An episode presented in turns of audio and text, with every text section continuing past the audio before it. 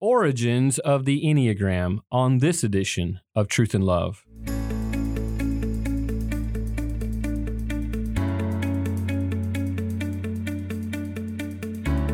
I'm Dale Johnson, and you're listening to Truth and Love, a podcast of the Association of Certified Biblical Counselors, where we seek to provide biblical solutions to the problems that people face. And this week, for a second time, I am bringing Dr. Ren Cherry to visit us on the podcast to talk about this important subject that's sweeping across Christian evangelicalism in the church, the Enneagram. Ren is our Director of Finances and Donor Relations, and he's an adjunct professor of biblical counseling at Midwestern Baptist Theological Seminary. I remind you, he's married to Terry, his wife, and he has two grown children. Jack is at um, in Aggie land. He's a Texas A&M Aggie. I almost hate to say that, but I love Jack, so I'll I'll say that. and uh, and his uh, daughter Carly, who's married to Daniel, so he's inherited a son-in-law as well, and uh, it's a wonderful thing. I love to to um, hang out with his family as as well. And so today we're going to dive in, and I, I we want to get right into this. And as I mentioned last time, this is going to be just informative, I pray, and give you some background and understanding, and probably dive a little bit deeper than you ever would have considered or wanted to. But I think this information is very helpful to consider the Enneagram properly. And it should raise some questions as we get into this.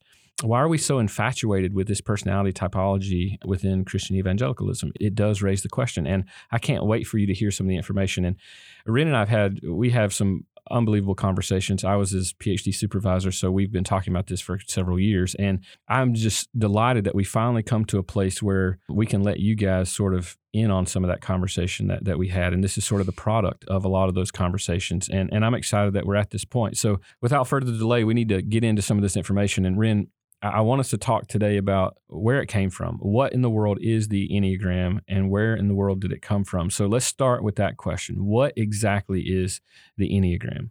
Okay, so a, a proper explanation of the Enneagram, you first have to make a distinction between the symbol and the personality typology. So the word itself is formed from the Greek words ennea, which means nine, and gramma, which means that which is drawn.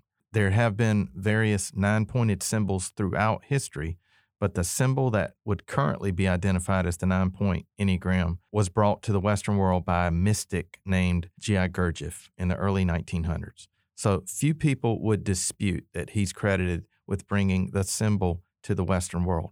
Now, for those who don't know, let's don't skip over this uh, word mystic.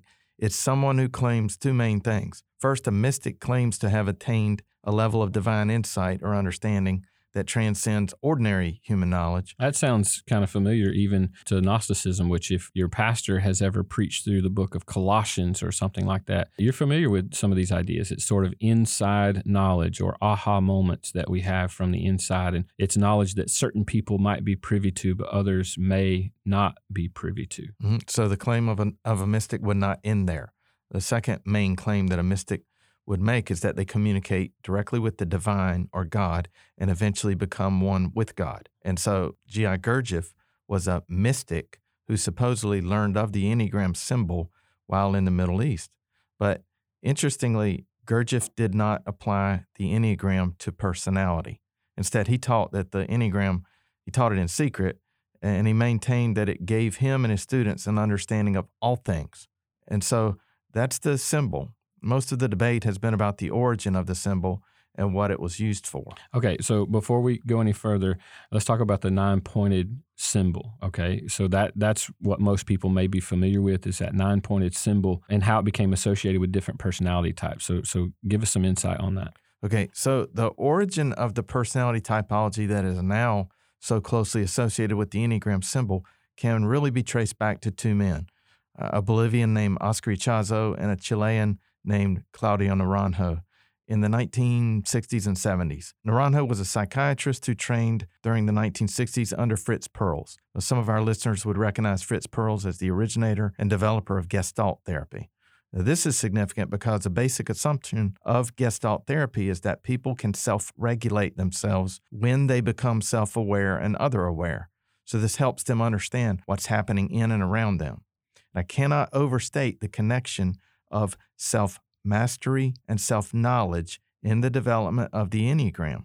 So, what Claudio Naranjo did was to take nine personality types that he developed in conjunction with Ichazo and overlay them onto the nine pointed symbol that Gurdjieff had brought to the Western culture.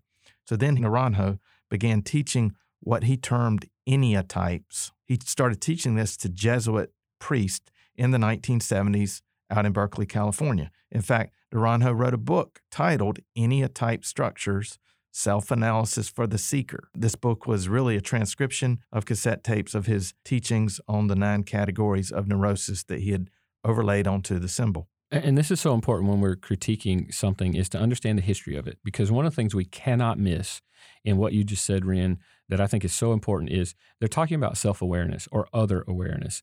And that takes some sort of knowledge to be self aware. And they're claiming that this happens outside of a Christian system, even though somehow we're using it now in a Christian system. But it's interesting to me when, when we talk from biblical counseling, when we talk about that these other systems of secular psychology and secular psychiatry are hijacking a biblical view of sanctification, or in this case, they're hijacking a biblical view of the work of the Holy Spirit. This is where Dr. Adams started in 1970s, where he recognized that we are missing the role of the Holy Spirit. This is exactly what you're describing here is they are building a system that helps us to understand ourselves, know ourselves, become more familiar with ourselves in in explanatory details and labels as you described. That's outside of the work of the Holy Spirit. And to be Christian, we have to be very cautious because it's redefining the, the work that the Bible clearly says is uh, the role of the Holy Spirit to do in a person's life. And so, as you describe this, what I'm hearing is is purely secular psychology, even a little bit of the history of psychiatry come out. So, how did this symbol and typology make its way into Christian institutions and Christian churches? Because we start with mystic influence coming out of the Middle East and then now a couple of guys start to overlay their gestalt therapy and, and some of their own uh, ideas about personality types that they call the Enneatypes. And that doesn't seem like it should be on the, the top shelf for churches, right? So, how in the world did this get into the hands of churches and institutions? Okay, so the, the Jesuit priest that Claudio Naranjo personally taught, they began using the Enneagram personality typology at their own spiritual retreats in the late 1970s. Now, again, Naranjo instructed them this was to be secretive, and nothing was to come out of those meetings in written form, certainly. So, but among the, the Catholic priests that were being taught this personality typology were two particular Jesuit priests, uh, namely Don Riso and Father Richard Rohr. And they both began writing on the Enneagram. Riso really went more in the direction of developing online Enneagram type testing, while Rohr wrote a book called Discovering the Enneagram an ancient tool for a new spiritual journey. And he wrote that book in 1989. So now we see this progression of Catholic priests embracing the Enneagram and spiritualizing the secular personality typology. It is interesting that Richard Rohr would eventually retitle his original Enneagram book some 20 years later as The Enneagram A Christian Perspective. That's important because he wrote a book previously and you're saying it's basically the same information, just sort of reworked. Is that what you're describing? Yeah. Part, part of his motivation that he stated is that he became convinced that the Enneagram had Christian roots. And so he wanted to retitle the book to reflect that. And so uh, we see this clear path now that was cut that enabled a secular, non Christian personality typology to be labeled as spiritual, even Christian. And in this retitled Enneagram work, Rohr himself claimed that the Enneagram had Christian roots. Okay, so that's super interesting, and uh, hopefully you're you're tracking with us here. And and what I find so interesting about that is where this came from. And if we describe ourselves as being people of the book, right, the people of the Bible, uh, we see this, these parts missing. And essentially, what Rohr is trying to describe is that these personality types he begins to reflect in some way in the Christian worldview. But as you mentioned, it came out of non Christian personality typology, and that is troublesome. So, why do the Enneagram works of a Catholic priest matter so much to modern evangelicals today? Okay, here is why Richard Rohr is important in all of this. He personally taught and mentored Enneagram authors Ian Cron and Suzanne Stabile, who wrote a book called The Road Back to You. And he also personally mentored Christopher Heuertz, who wrote a book called The Sac- Sacred Enneagram. Mm-hmm. Now, these authors dedicated their books to Rohr. They quote him extensively throughout. and they consider him the theologian of the Enneagram system. These Enneagram books have been wildly popular among evangelical Christians. And what you're saying is that these authors have helped to make it wildly popular among evangelicals. Yeah. I Yeah. mean, so much so that it's even been labeled as a Christian tool. I think it's important here to define some terms, namely evangelical. So the, the secular world tends to broadly group religions that have some place for Jesus loosely as, quote, Christian. But evangelical Christianity is distinct from other religions as it relates to the salvation of man. So, first, evangelicalism maintains salvation involves repentance of a life of sin against a holy God and saving faith in the person and the work of Christ alone. Mhm. So there's no other means available and there's no other means required for man to be reconciled to his creator. Now, Richard Rohr, he would not label himself as an evangelical Christian, but because Rohr has so strongly influenced Enneagram authors that are so popular among evangelicals, the Enneagram, at least as evangelicals know it, is inextricably linked to the theology of the man Richard Rohr. Okay, so it's been labeled as a Christian tool and it's being popularized uh, in a lot of different places, institutions and churches that even claim more conservative theology, and uh, and that's interesting. So the history doesn't necessarily rule it out, right? But there are some things we have to consider. So, what should Christians think about this idea of the Enneagram and its typologies? I mean, what's the big deal? Should we consider using it? Is it something that we we should discard altogether? I mean, how, how are we to think about this as Christians? Well, discerning Christians think about the Enneagram just like they do about any theory, practice, system, or teacher that they encounter. We must ask what does this system say about God, about man, about sin, about salvation? In other words, what is the problem and what is the solution according to this tool or system? How does the theology, the anthropology of any teaching or system compare to the truth of the Bible? We must train ourselves to ask these questions of everything. And so, if we're going to give fair analysis of this personality typology called the Enneagram, we must examine the theology of Richard Rohr and other Enneagram authors that he's influenced. This is important because Rohr, again, he personally mentored and influenced these specific Enneagram authors who are popular among evangelical Christians today. Now, I, I think that many Christians, pastors in particular, have not been able to take the time to investigate the underlying theology and anthropology of the Enneagram. They haven't done their own due diligence on the Enneagram subculture that has now developed in many churches. And so now many pastors find that there are people who are in their congregations who are somewhat taken by the Enneagram system, and those pastors honestly don't know what to do. They don't know what to make of this personality typology. So I was able to spend time investigating the theology of Richard Rohr as well as the Enneagram authors that he's influenced, namely Suzanne Stabile, Ian Cron, and Christopher Heuertz. And my research revealed several points of theological and anthropological concern. You see, these two things, a doctrine of God and a doctrine of man, are always connected to each other. Yeah, these are the non-negotiable things, right? I mean, we we can't employ systems and it be utilized in a Christian perspective that are d- distinctly different and promote something different um, than our non-negotiable doctrines from the Scripture, right? A doctrine of man, very clearly, or a doctrine of God and who He is. But, but I understand we've been influenced by pragmatism, right? And so we have the tendency to just sort of invite these things in if we think they're quote unquote useful. But we can never disconnect theology and practice. So what we practice holds some sort of theological implication behind it. And this is a part of what you're trying to describe. So, okay, if Richard Rohr is credited as being this Enneagram theologian, does he have specific views on God? That's important for us to understand because he's promoting these ideas from that perspective. He's called the theologian of the Enneagram. And are, are you just making just some wild inferences about his theology? T- tell us why that's important. Richard Rohr is quite clear about his view on God. He unashamedly holds to a panentheistic theology. In fact, he goes out of his way to make sure that he is not confused with being a pantheist. All right, pantheist and panentheistic theology, those were two big words. And I think we need to pause for a second and just say, what in the world do we mean by panentheism?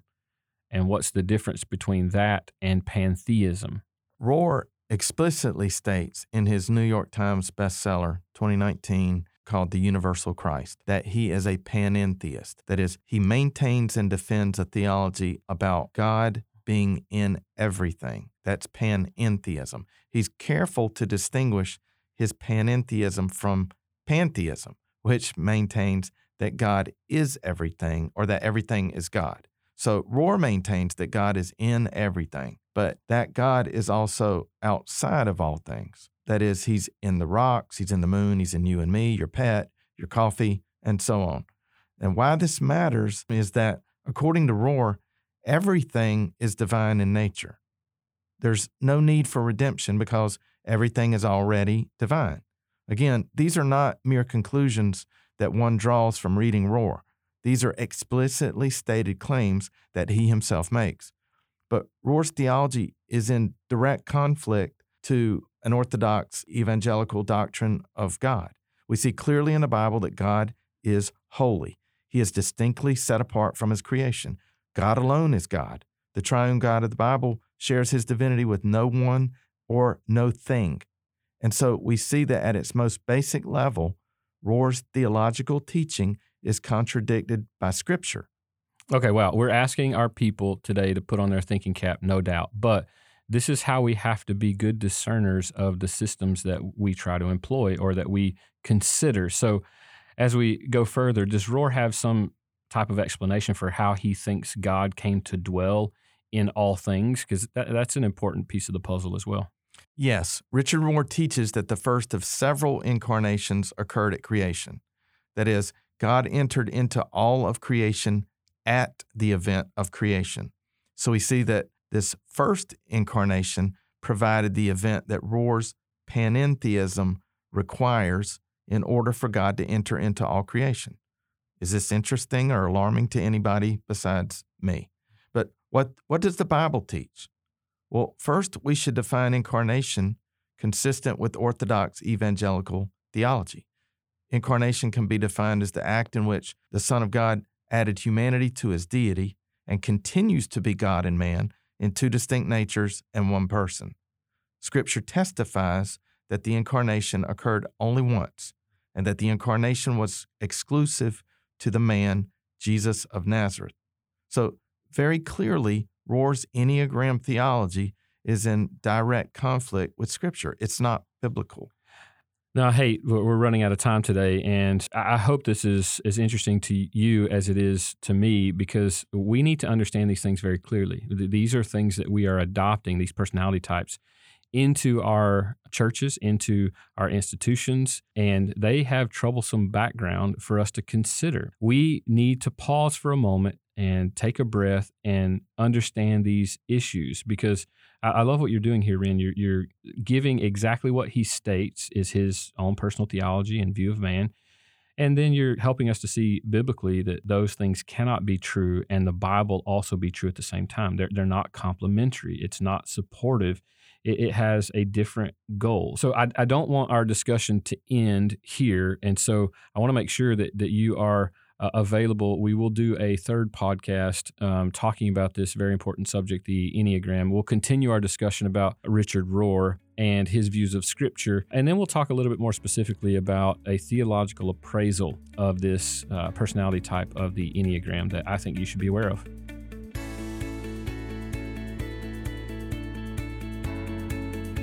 You're listening to Truth and Love, a podcast of ACBC. Now, I want to use this opportunity with some of the things that, that Ren is teaching us about the Enneagram.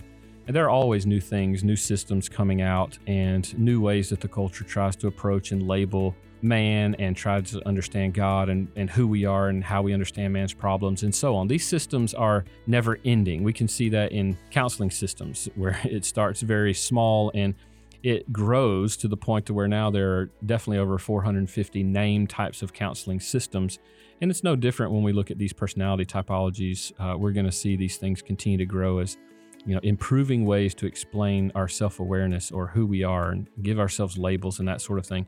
That's why i think it's so important that even for those of you who are certified making sure you're connected to some of our training centers and that you're getting ongoing training and that you challenge yourself to be trained uh, further because of sometimes these new systems and, and hearing teaching on things, not, not just the Enneagram, but, but many different things like it that are very popular in our culture today. CBT, for example, cognitive behavioral therapy, or EMDR, eye movement desensitization, and reprocessing therapy. These are new types that are becoming very popular, and even people are wanting to use them in the church. And it's important for you to maintain good training that you're keeping up with these things you're thinking about these things biblically from a from a biblical theological perspective. And so I want to commend to you our training centers. And we now have uh, over 75 training centers around the U.S. who are doing training on cyclical basis. And we now have a website that promotes our training centers and the training that they do. And I want to encourage you to go check that out. And you'll find out the topics that they're talking on.